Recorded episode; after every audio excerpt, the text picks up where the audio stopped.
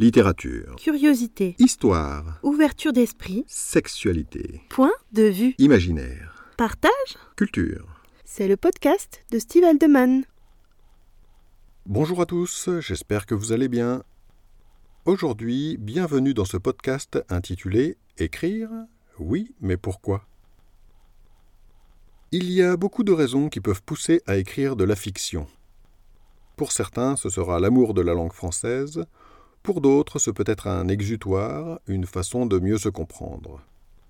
Pour ma part, il y a l'envie de vivre d'autres vies, car après tout nous n'en avons qu'une, et elle peut, par moments, ne pas suffire à notre bonheur. Après avoir commencé à écrire, l'attachement à mes personnages m'a aussi poussé à continuer. Je n'avais pas envie de les abandonner. Cela dit, ma démarche d'écrivain a surtout été guidée par un besoin plus précis, que je vais vous expliquer maintenant. J'ai lu, beaucoup lu, je crois, par choix. Car très vite, ce qui était au début une obligation de lire venue de l'école est devenu une envie et même un besoin. Je me souviens très bien d'un certain nombre de livres qui ont eu un impact important sur mon imaginaire. Très jeune, ces objets, d'abord rebutants quand on a du mal à déchiffrer les mots et qu'on manque de vocabulaire, sont devenus des univers, des ouvertures sur le monde, autant de possibilités qui s'offraient à moi. J'en ai dévoré des clubs des cinq, jusqu'à ce que mon père m'emmène un jour au grenier pour m'y faire découvrir une caisse en bois poussiéreuse qui avait des airs de coffre trésor. Dedans, il y avait des vieux livres de la collection Rouge et Or, Cro-Blanc, L'île au trésor, Ivanoé, Les lettres de mon moulin. L'excursion m'a laissé un souvenir ému, et cette impression s'est renforcée avec le temps quand j'ai découvert à quel point ces livres allaient m'enrichir. Car il y en avait peut-être trente dans cette caisse, et pas un seul ne m'a échappé. Des livres, j'en ai lu beaucoup donc, et de plus en plus, surtout par plaisir. Mais dès l'adolescence, j'ai commencé à voir les limites de ce plaisir. En particulier avec un de ces livres que mon père m'a fait découvrir. Cela s'est passé lors de l'été 1984 dans notre maison de campagne. À ce moment-là, ce qui m'intéressait, c'était pêcher à la main, dormir avec mon frère la nuit dans notre cabane, et partir explorer la forêt immense qui me paraissait encore infinie à l'âge que j'avais. Mais cet été-là, mon père m'a proposé Bilbo le Hobbit. Il m'a fallu quelques jours pour le terminer, et pendant ce temps, le reste a eu moins de saveur. En septembre, alors que j'entrais en sixième, il m'a passé la suite, le premier tome du Seigneur des Anneaux. J'ai achoppé au début, la longue description de la comté m'a ennuyé. Mais ensuite, j'ai dévoré le reste et pour la première fois de ma vie, j'ai senti comme un vide après avoir terminé. Cette impression de manque m'a poursuivi longtemps, des années en fait. Et ça a été le cas parce que quand on découvre un chef-d'œuvre, on est ensuite confronté à la réalité que la majorité des autres livres n'en sont pas. Par la suite, on cherche cette même impression grisante que l'on a ressentie en découvrant un de ces rares monuments de la littérature, un de ceux qui va compter pour nous qui va véritablement changer quelque chose dans notre vie. Je ne m'en suis pas rendu compte tout de suite, mais c'est là qu'a germé mon envie d'écrire. Car c'est à partir de ce moment-là que j'ai commencé à ressentir des petites déceptions, des impressions d'inachevé dans certains romans. J'ai commencé à avoir la sensation que les auteurs n'allaient pas toujours au bout des choses, qu'ils auraient pu faire de leur création des histoires plus abouties. Même si des chefs-d'œuvre j'en ai lu beaucoup par la suite, j'ai rarement trouvé des histoires qui répondaient parfaitement à mes aspirations, à ma sensibilité. Avec le temps, j'en suis venu à me dire que pour trouver des romans qui me comblent vraiment, il allait falloir que je les écrive moi-même. Et ce n'était pas de la prétention, j'avais même très conscience de la difficulté de la tâche. Mais après tout, nous n'avons qu'une vie, et il me paraissait nécessaire d'essayer. Comme on dit, L'important, c'est de participer. Ce qui me déplaisait dans la littérature érotique. Je me suis intéressé à la science-fiction bien avant de lire mon premier roman érotique. Mais comme je l'ai dit dans l'article d'introduction à cette catégorie, écrire de la science-fiction de qualité, c'est plus compliqué et ça exige beaucoup plus de travail que pour écrire une romance.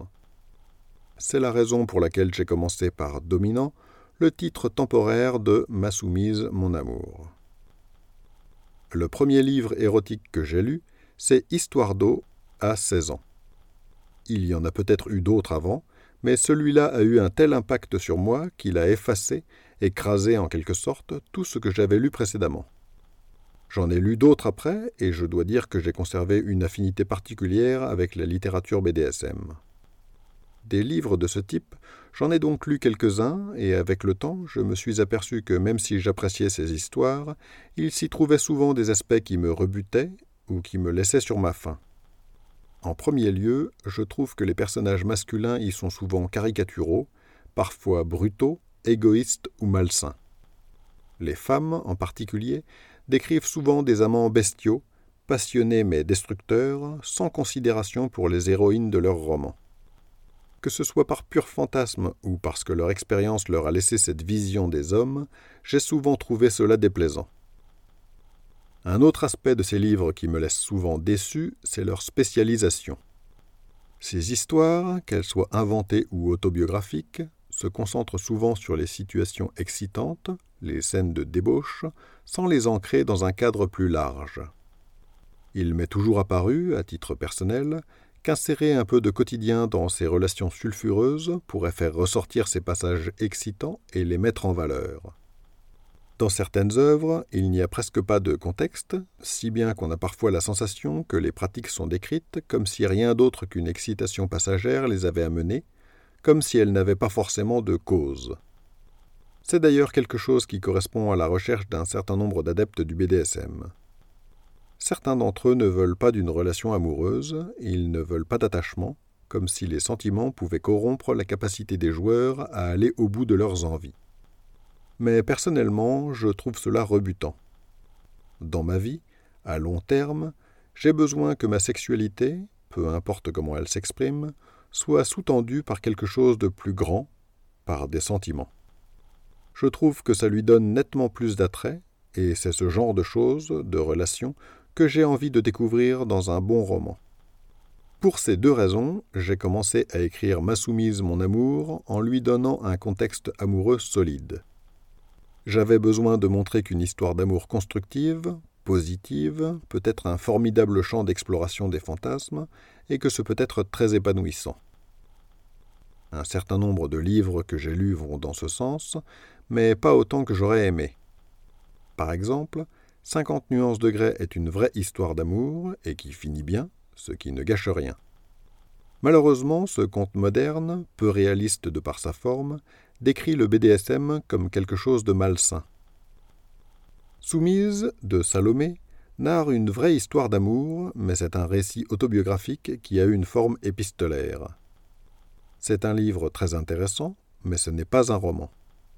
C'est un témoignage qui n'a pas vocation à raconter une histoire plaisante et qui, de ce fait, ne fait pas vraiment rêver. Du moins, c'est mon ressenti.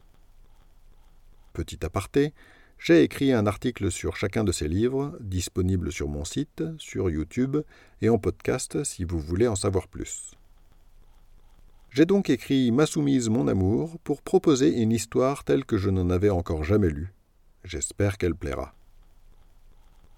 Ceux qui pêchent en science-fiction. J'ai lu pas mal de bouquins de SF, et au début, j'ai découvert ce pan de la littérature moderne sans a priori. Les premiers livres de ce genre que j'ai lus, c'étaient des romans de Jules Verne.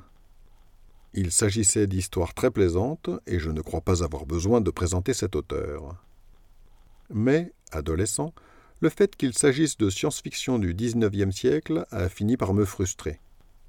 À la fin du XXe, ses écrits, à l'époque visionnaire, s'étaient fait rattraper par les avancées de la science. Et puis je trouvais qu'il ne se projetait pas assez loin dans le futur à mon goût. Par la suite, si j'ai lu beaucoup d'autres romans plus modernes, j'ai souvent été déçu par différentes petites choses. D'abord, il y a le fait que pour écrire un roman de SF de qualité, il faut passer beaucoup de temps à créer un univers crédible.